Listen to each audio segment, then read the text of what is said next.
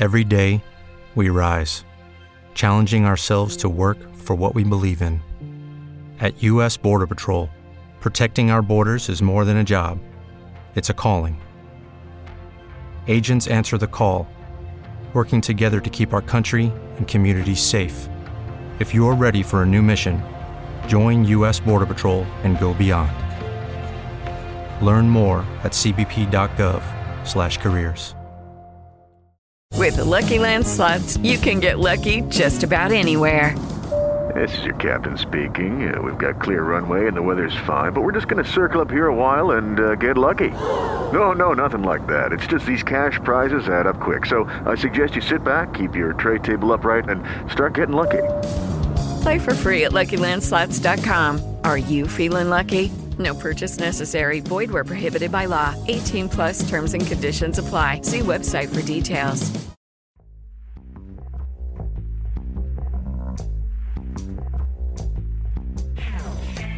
The Women's Soccer Review Podcast with Duane Rollins and Jonathan Tannenwald on the Sports Podcasting Network. Welcome to the latest episode of the Sports Podcasting Network's Women's Soccer Review Show.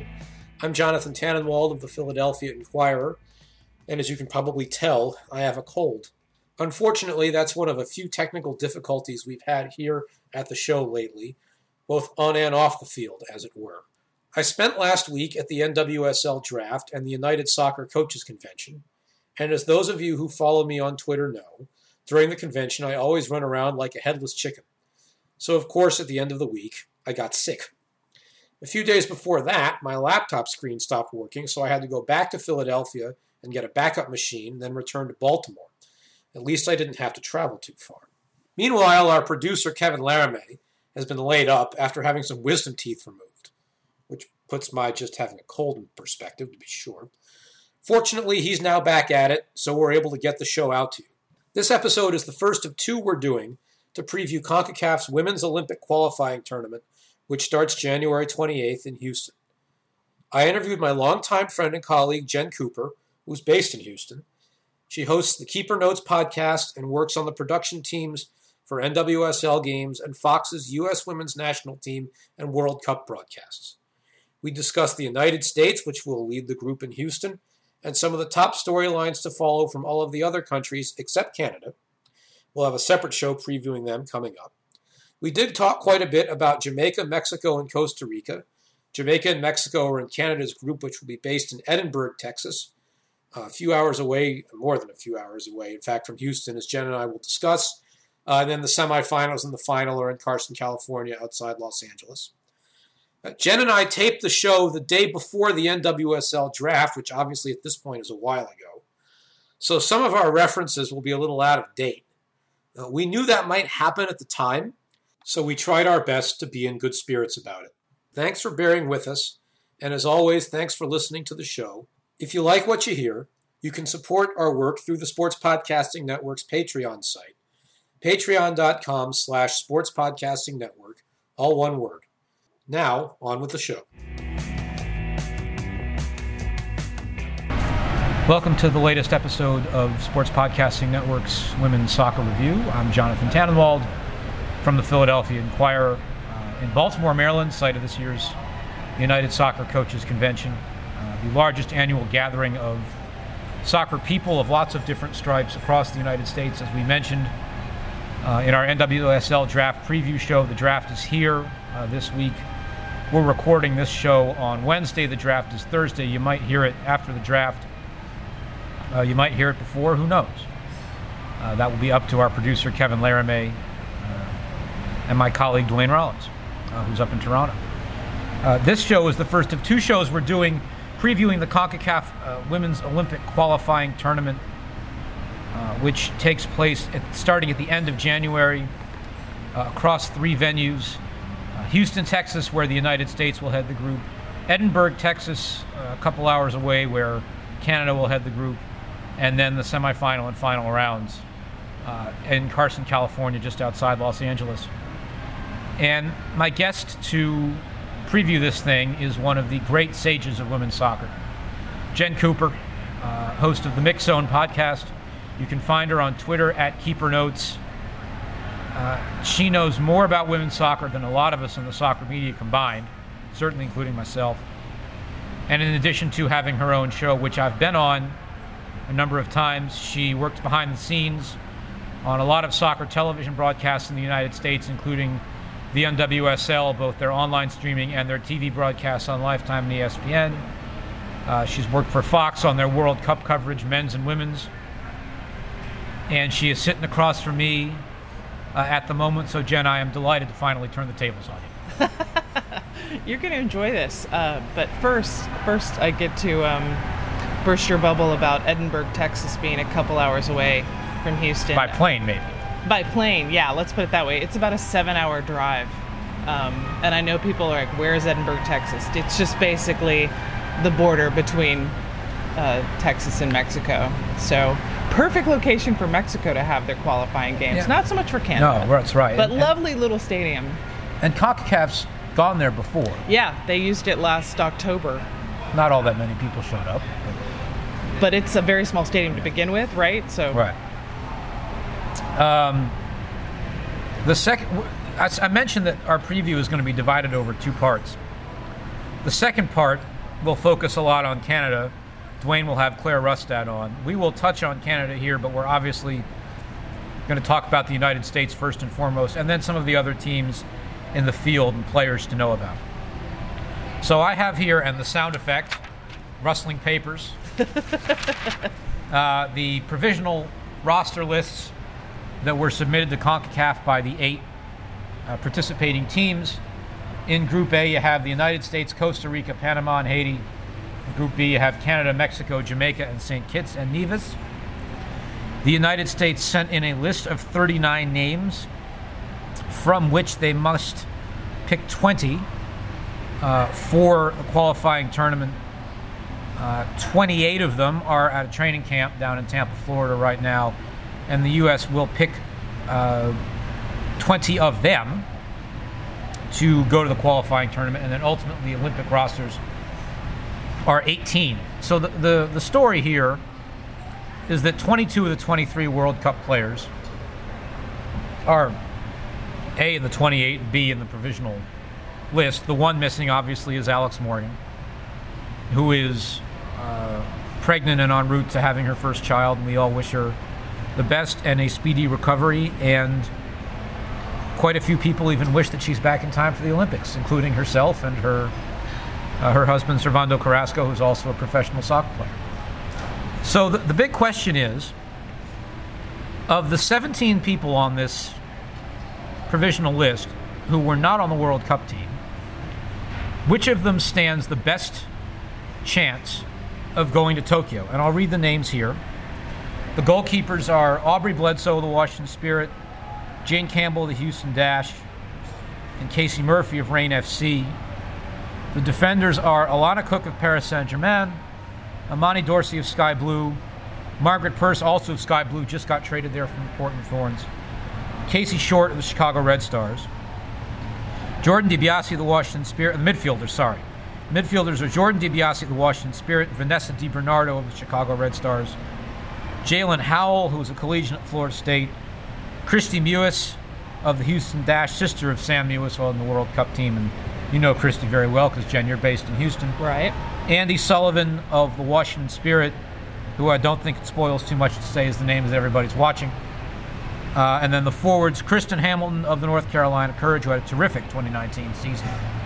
Ashley Hatch of the Washington Spirit, Brianna Pinto, who was at the University of North Carolina, and you heard that she was one of the names we mentioned on our NWSL draft show as an underclass person who we wish would be able to turn pro. uh, Sophia Smith of Stanford, who, as we record this, has not declared for the draft yet, but by the time you hear this show, may have, and may in fact already be the number one pick by the time you hear this show, if the reports are to be believed. And Lynn Williams, uh, veteran forward and perennial scorer for the North Carolina Courage. I tease that Sullivan is the name that a lot of people are watching. Um, she's got enormous potential and a lot of versatility. And uh, Jen, if you were going to pick a name off of this bunch, who do you think would be? Well, my first pick would have to be Casey Short. Um, you know, I, I would say she's arguably the player uh, among all others who should have been in France. Um, had an excellent 2019 end of NWSL season. Um, you know, got called back in in the fall. Um, you know, I, I think she's just back right in it. Um, Sullivan, I think, is definitely a big piece for the future, but I don't know how many adjustments Vlatko is going to feel comfortable making when you really have a pretty short run up, right? Um, unlike uh, the only other time that we've had a coaching change, um, well, two other times, coaching change between Olympics, World Cup, and an Olympics. So let's just talk about the most recent one was 2007 to 2008. Pia Sundhage coming in for Greg Ryan. There were a lot of pieces that were no longer available, either pregnancy, injury, whatever. Here, Vlatko has such an interesting situation where, other than Alex Morgan out on maternity leave, everyone's still in it, right? We can even think back to four years ago, um, following 2015, a couple of pregnancies, several retirements. So there was space for Jill to make some changes without really stepping on any toes. Now, obviously, two of your 22 are not going to you know make it for the the preliminary roster and four of those 22 possibly five depending on on alex aren't gonna aren't gonna make it so and that's just assuming it was the exact same people right? I i do think we're gonna see maybe two people who weren't part of france 2019 go to tokyo. And and my bet would be casey short and one of the backup keepers. I do not see an I, I do not see um, anyone unseating Alyssa Naeher. I don't see the number two keeper being a newbie, but I definitely see one of the alternates uh, being there just for that's that's a way to kind of bleed in a new player, get her exposure to a big tournament um, without really taking any risk, right? Like like at a certain point, how much do you keep developing? Um, you know, Ashlyn Harris, where okay, you're 34, you know, you haven't been a starter, and you know, I don't, I don't want to upset any, any stands, Yeah, yeah, but, that- yeah, that's, yeah, um, that's yeah, it's, it's like, but you have to be looking not just short term, but also long term. Now, of course, none of us are in camp. We're not seeing of, of the, the keepers who's having the best time. But, you know, all things being equal, whichever keeper from the World Cup doesn't make the number two spot, I could see your third keeper being Bledsoe Campbell or, or Murphy. Now, Andonovski, when he was hired, was given fairly strong mandate to blow the thing up. And he acknowledged that there's not much use in blowing the thing up before the Olympics Right. because they want to go win the thing. But Right. if they do that, um, if they do that, and they become the first World Cup champion to win Olympic gold, he's really got full reign to blow the thing up. Then yeah, then he can really blow the thing up. I've, I have said to a lot of people, I think that they have bought themselves 2023 if they win next year. And especially if that thing's going to be in Asia at 2 in the morning when not a lot of people are watching and not a lot of people are going. For the first time in close to 30 years, there's not going to be pressure on this program to win a medal. Or at least not as much as there has been. Now, then it comes back in 24 in Paris. And then certainly one presumes in 27, which you know all of us are waiting for uh, the U.S. to launch its bid. And right. if anybody at U.S. Soccer is listening to this, the day after the 23 host is announced, I'm calling you and asking when your 27 bid is going to get launched. Didn't Carlos Cordeiro mention a few years back? It, that- he ran on it. He ran Yeah. for the presidency on Yeah. wanting to bid for 27. Australia started bidding for 23 sort of unofficially ago. a long time ago. So, U.S. Soccer, if you're listening, um, you can announce your bid whenever you like because we're all waiting for it. and, and and they're gonna Just don't do it to overshadow like the NWSL schedule release or something no, like that. but if you want to, I was going to say if you want to overshadow a promotion on the men's side, That would be um, a returning the favor for some previous things. But I shouldn't go there because I do cover the men's side too, and I actually think that the hire that they just made, the new men's GM Brian McBride, is a very good one. But that's for uh, soccer today, not for this show. We'll see he's good, if he's good enough as Kate. I know him. I know him. I think you probably do too. You probably met him a few times over the years. Um, tell us. I, I meant to ask this a moment ago. For the folks who don't know about the alternate system at the Olympics, explain how that works. So for the Olympics, it, one, it's a smaller roster. It's only 18 players. Part of that is because it's a shorter tournament. There's, you know, you don't have a round of 16. But more importantly, it's since it's part of the Olympics, which is a much larger event, people-wise, event-wise, not in TV viewing and stuff, but much larger in how many people are there. And obviously, it's for the most part limited to one city, not one country the IOC, the International Olympic Committee, really controls, tries to control and restrict the number of athletes uh, that, that attend. So that's why it's it's very restrictive. Um, and that's what makes it a very different tournament. So only 18 players are named to the roster. You are allowed to name up to four alternates. Um, they can travel with you or not. Um, last time the alternates traveled, sometimes in the past, they only traveled the, the backup goalkeeper. Um, and the alternates don't get medals and, you know, only come on if, you know, or only moved up to the roster if, if somebody gets hurt. Uh, but what you have to think about when we're talking about who's going to make this 18 is not only is it, you know, that, that, that means everybody's going to have to do a little bit more work, but when you look at the schedule of this tournament, the Olympics is only three weeks long. Soccer already starts the day before the opening ceremonies. So you are basically playing a game every three days with a travel day in between. This is very different from the World Cup, which is about a month long. So you get three to four to five days between between games. All right. So I'm biting my tongue for. Yeah. I was going to make a joke about places where I've spent a week yeah. during World Cups, but I'm not yeah. going to do it. So you you do have to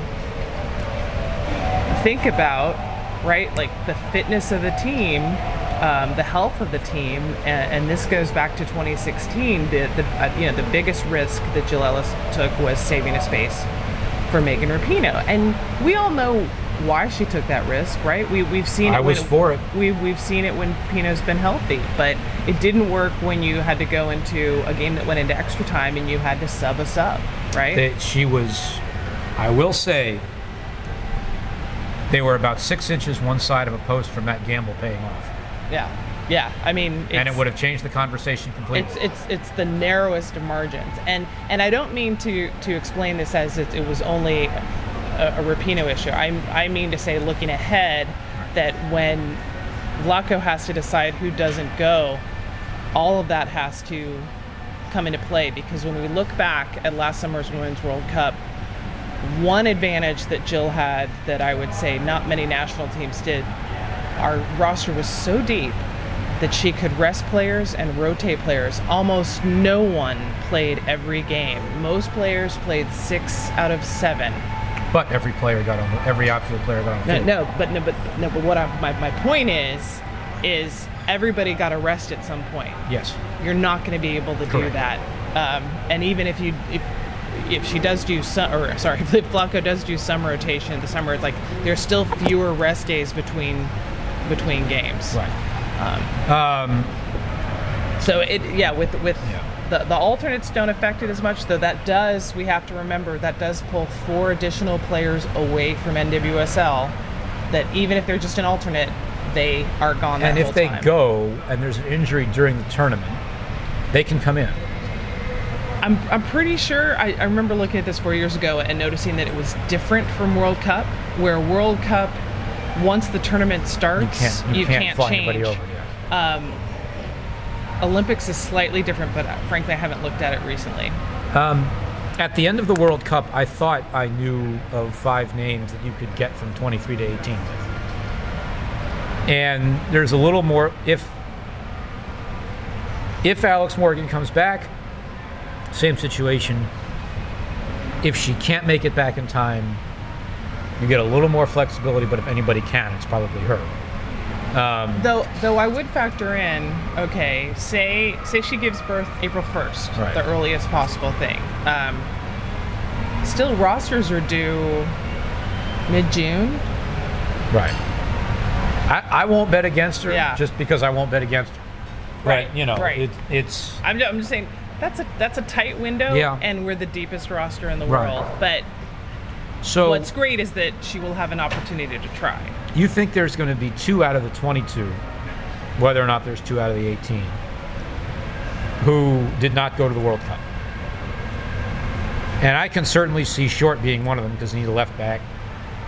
And if, God forbid, Vlatko doesn't want to play Crystal Dunn at left back, um, they need another left back. So, this is the fun part.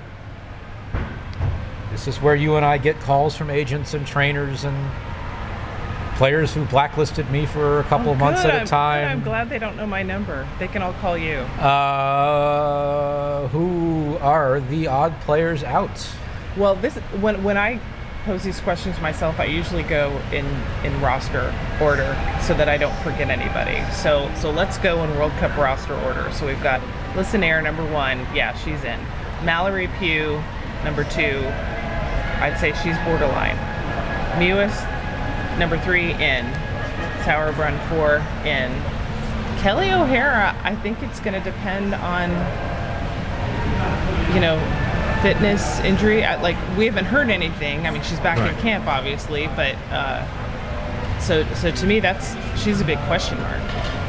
Morgan Brian, I think, is in number six. Really?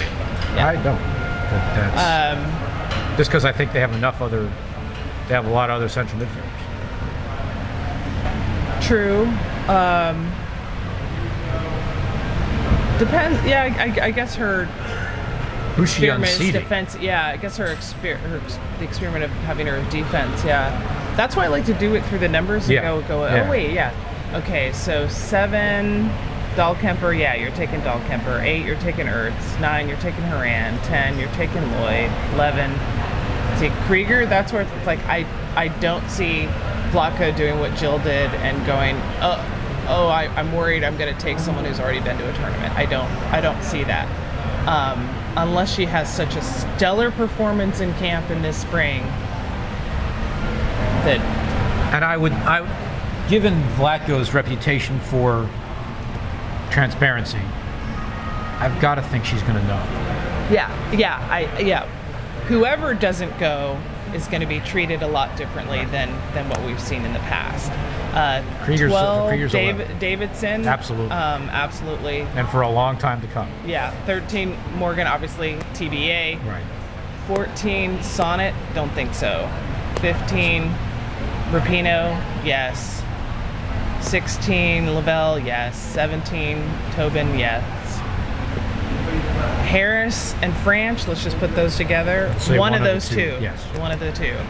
Um, 19 Dunn, yes. 20 Long, don't think so. I don't think so either. Uh, 22, who's 22? J Mac, don't think I don't so. think so, and she probably knows. Yeah. I mean, Uh, she's she's got, and for the listeners who don't know,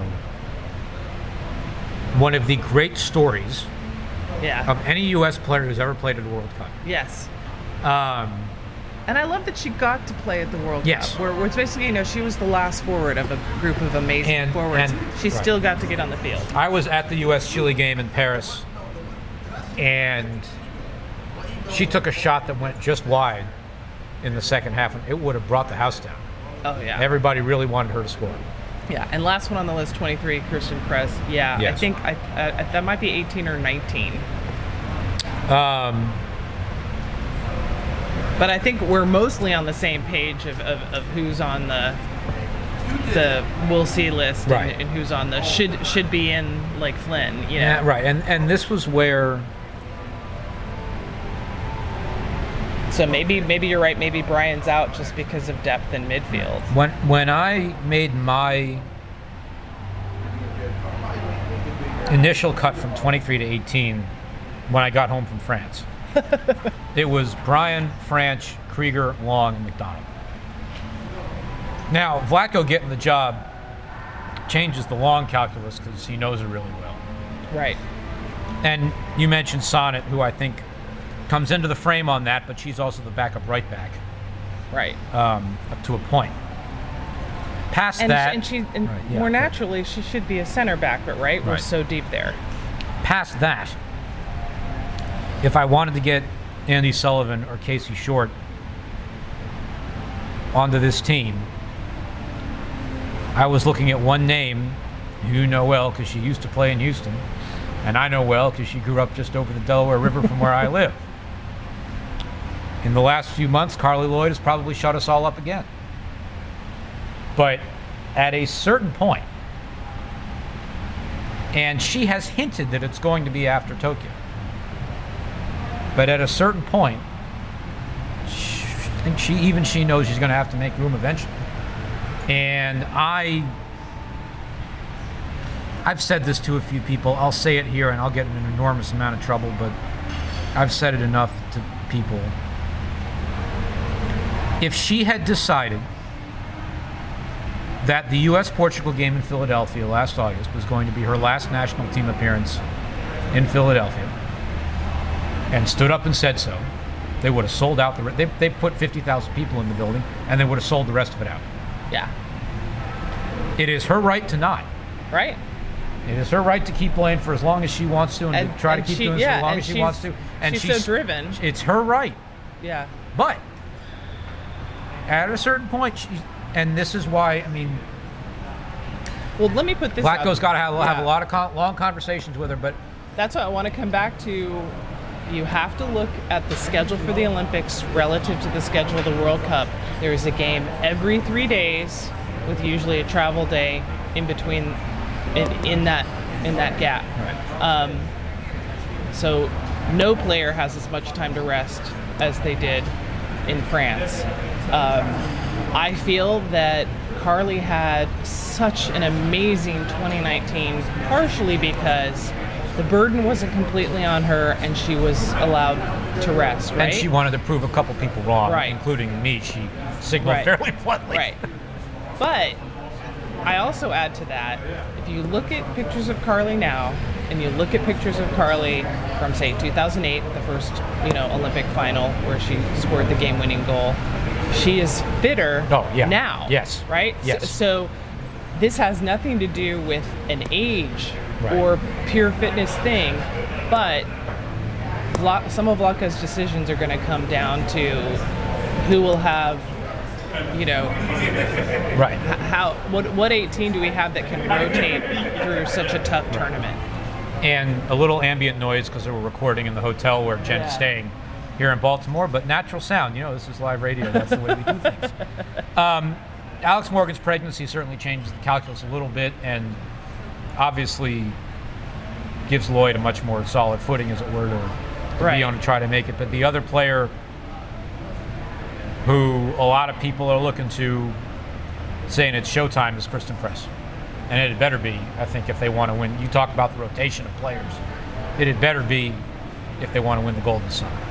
She had, I would say, the best post World Cup season, post World Cup NWSL season than anybody else on the U.S. Which unfortunately was not, she did objectively, but it was not a high bar to clear, unfortunately. But she did have a very good right, post World Cup. Right, but but but she kept she kept going. It's very similar to Carli in 2015, where that momentum coming off of the World Cup just you know boosted her confidence. She kept going. Like, I think Carli scored in like six straight games coming back from from 2015. Yeah, Christen looked great. Uh, so yeah, it could it could be her tournament. We've we've gone on about the United States for a good long time now, and uh, our Canadian listeners are probably fed up with that. So let's talk about some of the other teams in the field, and let's take a quick look through uh, the rest of the teams in the United States group: Costa Rica, Panama, and Haiti. I would think the odds are of Costa Rica finishing second. Yes. Um, let's talk about a couple of players to watch. Um, Dinnia Diaz was one of the veterans. Raquel Rodriguez the Port- just traded to the Portland Thorns Right. in the Midge Purce deal. Uh, Gloriana Villalobos and the big star Shirley Cruz of Paris Saint Germain. Now, I, I always like to give a shout out to Dania Diaz because she is the player who should have been goalkeeper of the tournament for 2014 World Cup qualifying. Three consecutive penalty kick saves to put her country in the World Cup for the first time ever. So, shout out to you, Dinnia Diaz. Um, they, I think they have every chance, you know, to, to finish second in that group ahead of Panama. Unlike what we saw in the 2018 qualifying tournament, where they just they weren't themselves, right? Like, and it really came down to that one game against Jamaica. Uh, you know, so so close. Um, Panama, I, I don't I don't think we're gonna see see what we saw last year World Cup qualifying. I really feel that um, these smaller teams, and I don't mean I don't mean that in a in a patronizing way, but the, these teams that put less resources into their women's teams, these countries put less resources, um, they'll do more of a run up to the World Cup than they will to the Olympics.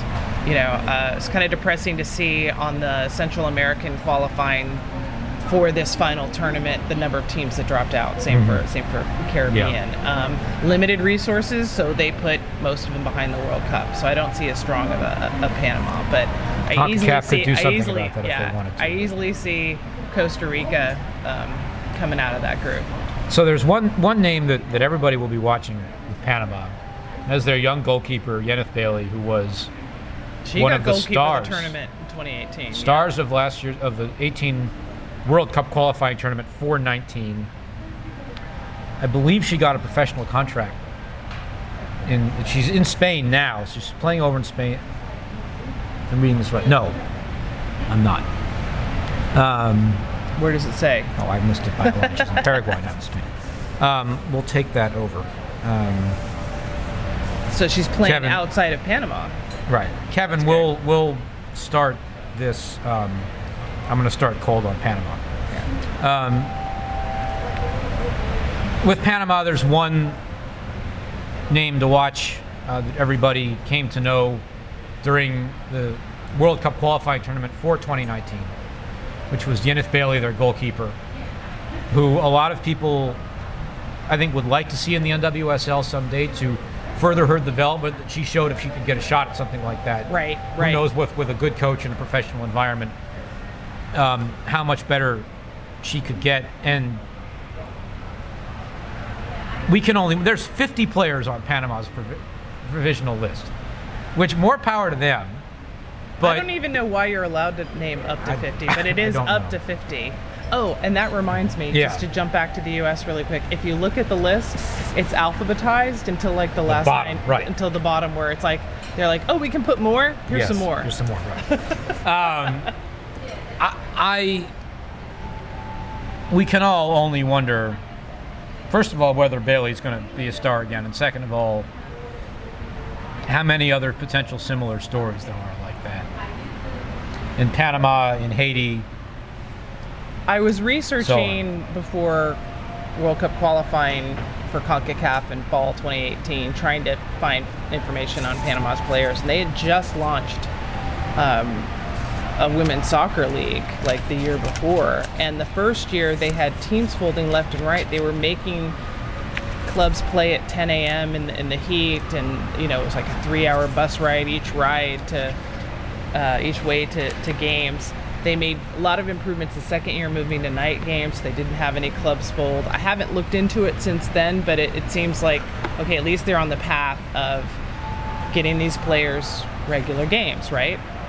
Right. But I don't know how often they're coming together as a national team and playing outside of CONCACAF qualifiers. Um, Jen is the master of obtuse women's soccer trivia, especially numerical statistical trivia. So stay tuned for stay tuned for something on that. Uh, anything to know about Haiti, in your opinion? haven't don't have don't have any intel on on on Haiti, but let's let's just say it's interesting that they qualified and not Trinidad and Tobago Yes. out of the Caribbean. Yes, That's, that's, for sure. huge. And a and a further damning indictment of the Trinidad Federation, which has a long list of them over the last Yeah, 20 to we 30 know years we know so. there's talent there. Right. Let's talk about um, the other group, Group B. Canada, Mexico, Jamaica, and, and St. Kitts and Nevis. We have, I think. Look, we could start with Mexico, and I guess we'll start with Mexico because, in theory, they should finish second in the group. In practice, it hasn't always happened that way. The Mexican Federation has started paying attention in the last couple of years. There are some some veteran players on this Mexican roster who people who follow women's soccer will have heard of. Renae Cuellar, Janelly Farias, Stephany Mayor, Cecilia Santiago, Charlyn Corral, Bianca Henninger, who you know well because she's based in Houston. is the Renae Cuellar the obtuse soccer stat? No, even Okay. better than that. Um, look, Mexico should finish second. Am I dead certain that the FMF is F, that the FMF is going to see to it? No, I'm not. Well, okay. One, I've got two complaints to lodge before we talk about the Mexico roster. In fire when ready. But one, generally, I don't like a, a draw to be rigged. but I would have would have liked the draw for this Concacaf tournament to be rigged enough that uh, Mexico was guaranteed to play in Edinburg. They are, but that happened by chance. Imagine if Mexico had been USA's group playing in Houston, whereas there you are right at the border, but the Mexico team isn't in it. Just kind of like Right. like last time around, where you had Mexico, North Carolina, and Right. poor Canada um, i- in Edinburg. I think that's weird. Um, I also got really frustrated during the coverage of um, the World Cup qualifying when Mexico wasn't doing well in fall 2018. People going, "Oh, I guess the league in Mexico isn't working," and it was like, it's like no one on this roster has been playing in that league, right? Like that league was started as a U23 league to really focus on 2023 and beyond. Almost the entire Mexico roster for the previous round of qualifying was coming from NWSL in Europe. Now, this roster does have some players that are now playing in that league, but I don't think, I still don't think we're in a position to judge Liga MX Femenil for another cycle. So those are my two complaints. So let's talk about Jamaica, a, a team that stole everybody's hearts last year. I think That was I- wonderful. I had the privilege of being at the Jamaica Australia game in Grenoble when uh, Jamaica scored its first ever Women's World Cup goal and blew the roof off the place. Even the some of the Australian fans. There were a lot of Jamaican fans at that game, by the way. Um, even the Australian fans thought it was cool, but only for a moment because Australia was actually in big trouble that night for a few minutes They're until like, that's Sam nice, Kerr that's nice for you, but we need to win this game. Right, and we need to win it four to one so that we don't finish third, which is Yeah. what they did. Um, and yet, within just a couple of weeks of getting back from France, the Jamaican players were again correctly protesting against the Jamaican Federation, not fulfilling promises, not setting out an actual training schedule. There was a threat of a boycott of Olympic qualifying. Um, it got resolved, thankfully. Um, as with the Trinidad Federation, uh, the Jamaican Federation has not allowed any excuses for how they have treated this team, especially since they got to the World Cup and everybody saw the talent that is there, the potential that is there, and a player like Bunny Shaw who delivered. Everybody was paying. Me, look, you say delivered. No, she didn't score a ton of goals at the World Cup, But could everybody see- saw the talent that, that Yeah. she has, and she signed with Bordeaux right before the tournament started, which was a smart piece of business by Bordeaux because it would have cost them a lot more a month later. um, can Jamaica finish in the top two in this group? Well, one, I want to separate Jamaica from Trinidad, and at least Jamaica doesn't have a history of uh, Federation president scamming millions upon millions upon millions of dollars from CONCACAF. No, but they they they have a history of problems. Yeah, they've not to not to the scale of Jack Warner. Yeah, but they've got their share. Of, Yeah. yeah, yeah. And, and similar to what I was saying before about the, the smaller countries with fewer resources, I think you're going to put more behind the World Cup. Um, I was stunned the number of friendlies that, that Jamaica scheduled before uh, the World Cup and the jersey sales and festivals that they were doing, um, which makes the post World Cup news even more disappointing, right? Um, I feel like there's a lot of potential here, and I think they're going to push Mexico to play their very best game. I just, I think after the disappointment last time for Mexico, you know, not qualifying but not even getting out of getting out of the group, I think that might push them over the edge. But For- it's, it's going to be ridiculously close. And I do want to say there's two Jamaicans who are declared for the NWSL draft. Konya Plummer and Chantel Swaby. If uh, if the show gets out before the draft, I don't know whether it will, but um, Jen is on the draft broadcast Yep. um, with a bunch of other friends of mine, um, Marissa Pilla and Jordan Angeli, Lori Lindsey. Laura Lindsay. So that's half the shows from Philadelphia, which I know. I enjoy. um, even though I'm not I'm not from there, I just live there. Um, I I will admit I know nothing about the St. Kitts and Nevis, St. Kitts and Nevis roster. Well, I, I Um, can tell you this. yeah. Uh, their coach um, is from Texas. Uh, she, I, I interviewed her for the podcast, Jenna Baklosky. Uh, longtime Texan, longtime soccer coach. She works mostly in soccer education for South Texas youth soccer. Um, and this is a project uh, that, that they asked her to come in and, and help with, right? So I know it's incredibly exciting um, for her. Uh, I don't, Alex, I, I, I can't really tell you about any of the, the, the players individually, but I think the indication of a tiny, tiny nation like St. Kitts and Nevis being able to qualify over someone like Trinidad and Tobago, uh, that's that tells you how much talent is lurking on all the islands of CONCACAF. It's It just it yeah. just needs to be organized. Yep. And somebody needs to write a couple of really big checks. And Oh, I thought you were going to say somebody needs to write a couple of really big articles. well, that like too. that's you. A couple of really big checks, and not just Cedella Marley, who Yeah. Yeah, is not, the financial backer of the yeah, of the Jamaican women's team. not but- everybody has Bob Marley's daughter to, No. to fund your national team, which I think makes the Jamaican Federation look even worse. Yes, correct. Where you haven't paid Correct. for much of anything. So I said earlier that, that Jen is the queen of obtuse numerical women's soccer. Do you mean obtuse or obscure? Um, either, as an but you open major. you open your show with one every time that I could have never thought of. So, um, the number is 311. Oh, that's an easy one. How many people combined are on all of the provisional rosters? Oh. oh, I thought I thought I thought you were gonna say Christie Rampone's cap total. Because that's Christie Rampone's cap total. Oh, well, Sorry, Christie Pearce. Christie a- Pearce, Rampone Pearce. One of the two. And it has varied from time to time, but one of the two, yes.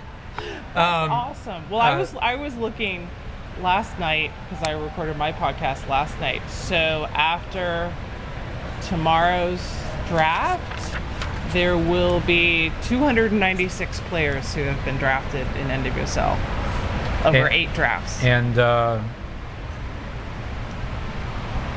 a few of them even from my neck of the woods, which is kind of cool. Jen, thank you so much. Uh, well, and thank you, fun. JT. Always, always a pleasure. We will throw things back to the studio, or maybe we will just say it's the end of the show. And thanks for listening to the Women's Soccer Review here on the Sports Podcasting Network. Judy was boring. Hello. Then Judy discovered ChumbaCasino.com. It's my little escape. Now Judy's the life of the party. Oh, baby, Mama's bringing home the bacon. Whoa, take it easy, Judy. The Chumba life is for everybody. So go to ChumbaCasino.com and play over 100 casino-style games. Join today and play for free for your chance to redeem some serious prizes. ChumbaCasino.com. No purchase necessary. Void where prohibited by law. 18 plus terms and conditions apply. See website for details.